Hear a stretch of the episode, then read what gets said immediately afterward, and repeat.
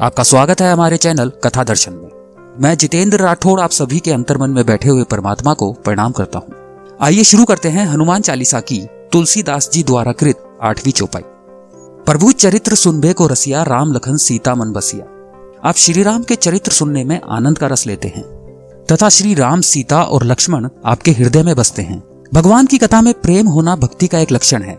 हनुमान जी का श्री राम कथा अनुराग पराकाष्ठा को प्राप्त है। जिसकी कोई सीमा नहीं है। सच तो यह है कि श्री हनुमान ने श्री राम कथा को जीवन धारा ही बना लिया है। श्री वाल्मीकि रामायण में विदित होता है कि श्री मारुति नंदन ने भगवान श्री राम से यही वरदान मांग लिया था। जब तक मंगलमयी भगवान श्री राम की कथा पृथ्वी तल पर प्रचलित रहे, तभी तक उनके शरीर में प्राण रहे।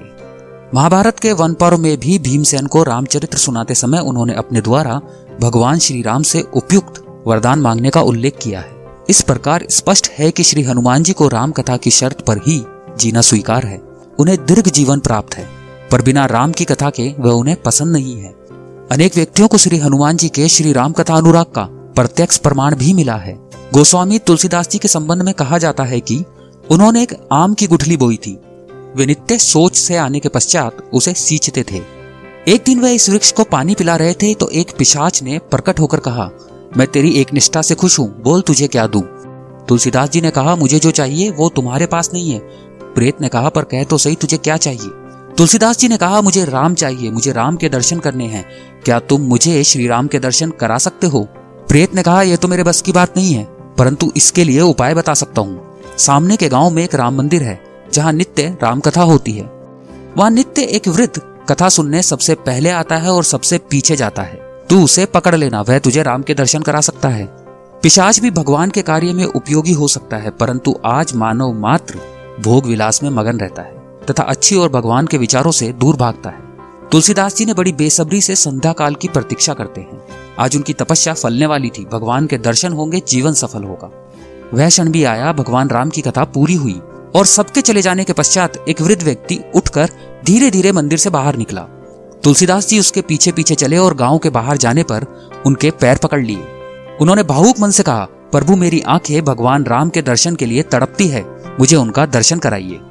वृद्ध ने कहा, तू मेरे पैर किस लिए पकड़ रहा है? तुलसीदास जी ने कहा, भगवान, इस संपूर्ण संसार में आप ही मुझे भगवान राम के दर्शन करा सकते हैं, इसलिए मैं आपके पास आया हूँ। वृद्ध बने, हनुमान जी ने हँसते हँसते तुलसीदास जी की पीठ थपथपाई और अपना असली स्वरूप प्रकट किया। हनुमान जी के दर्शन करते ही तुलसीदास जी का हृदय भराया और आँखों में प्रेम भरे आंसुओं की धारा बहने लगी, तथा वे हनुमान जी के चरणों में गिर पड़े। हनुमान जी के कहे अनुसार तुलसीदास जी गंगा तट पर, चित्रकूट के घाट पर आकर बैठ गए। प्रभु राम आए, तुलसीदास जी ने चंदन घिसा और भगवान को तिलक किया।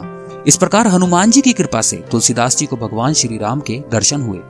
जो व्यक्ति जिस वस्तु विषय से स्वाभाविक अनुराग रखता है, वह उस वस्तु विषय के बिना नहीं रह सकता। वह उसकी प्राप्ति के लिए प्रयत्नशील रहता है, क्योंकि वह उसके रस का रसिक होता है। इसलिए तुलसीदास जी ने हनुमान चालीसा में हनुमान जी की राम कथा अनुराग को देखते हुए लिखा है, प्रभु चरित्र सुनबे को रसिया। हनुमान जी राम कथा के रस का अवसर कभी नहीं चूकते। जहाँ भी भगवान श्री राम की कीर्ति, कथा का गायन होता है, वे वहाँ अवश्य पहुँचते हैं और हाथ जोड़कर मस्तक झुकाए, नेत्रों में श्री राम का प्रेम लेकर विराजमान रहते हैं। आगे गोस्वामी तुलसीदास जी लिखते हैं, राम लखन सीता मन बसिया। यहाँ हमें एक बात समझनी है। वो ये है कि राम जी ज्ञान के प्रतीक हैं, लक्ष्मण जी कर्म के प्रतीक हैं, तथा सीता जी भक्ति की प्रतीक हैं। हमारे जीवन में ज्ञान, कर्म, भक्ति इन तीनों का होना ज़रूरी है। हनुमान जी के जीवन में यह त्रिवेणी संगम दिखाई देता है। हम भक्ति मानने वाले लोग हैं, ज्ञान मानने वाले लोग नहीं। कितने ही लोग हमें कहे, चलो भैया, मंदिर में, सत्संग में चलो। दो ज्ञान सुनने को मिलेंगे। तो वे झट से कहेंगे, नहीं भाई, हमको तो केवल भगवान के भजन में दिलचस्पी है। ज्ञान के लिए नहीं क्या बिना ज्ञान के भक्ति हो सकती है? जब तक ये ज्ञान नहीं होगा, तब तक उस पर प्रेम कैसे होगा? और कैसे बढ़ेगा? जब तक प्रेम नहीं बढ़ेगा, तब तक भक्ति कैसे होगी?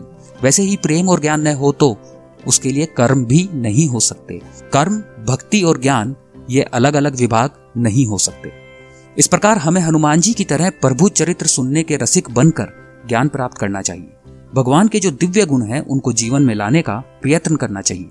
हमेशा कर्मशील रहते हुए भगवान की भक्ति करनी चाहिए तथा जीवन में हनुमान जी की तरह ज्ञान, कर्म और भक्ति लानी चाहिए। तभी हम सही अर्थों में हनुमान जी के प्रभु भक्त बन सकेंगे। हनुमान चालीसा के नवी चौपाई में श्री तुलसीदास जी लिखते हैं, हनुमान जी अपना रूप छोटा और बड़ा कर सकते हैं। आगे के क्रमांक में उसका वर्णन है। कमेंट बॉक्स में जय श्री राम लिखकर हमारा उत्साह बढ़ाइए। आपको हनुमान चालीसा का यह क्रमांक अच्छा लगा तो इसे लाइक करें। अपने दोस्तों और परिवार के साथ इसे शेयर करें। ऐसे रोचक क्रमांक आपको आगे भी सुनने को मिलते रहे, इसके लिए आप हमारे चैनल को अभी सब्सक्राइब करें।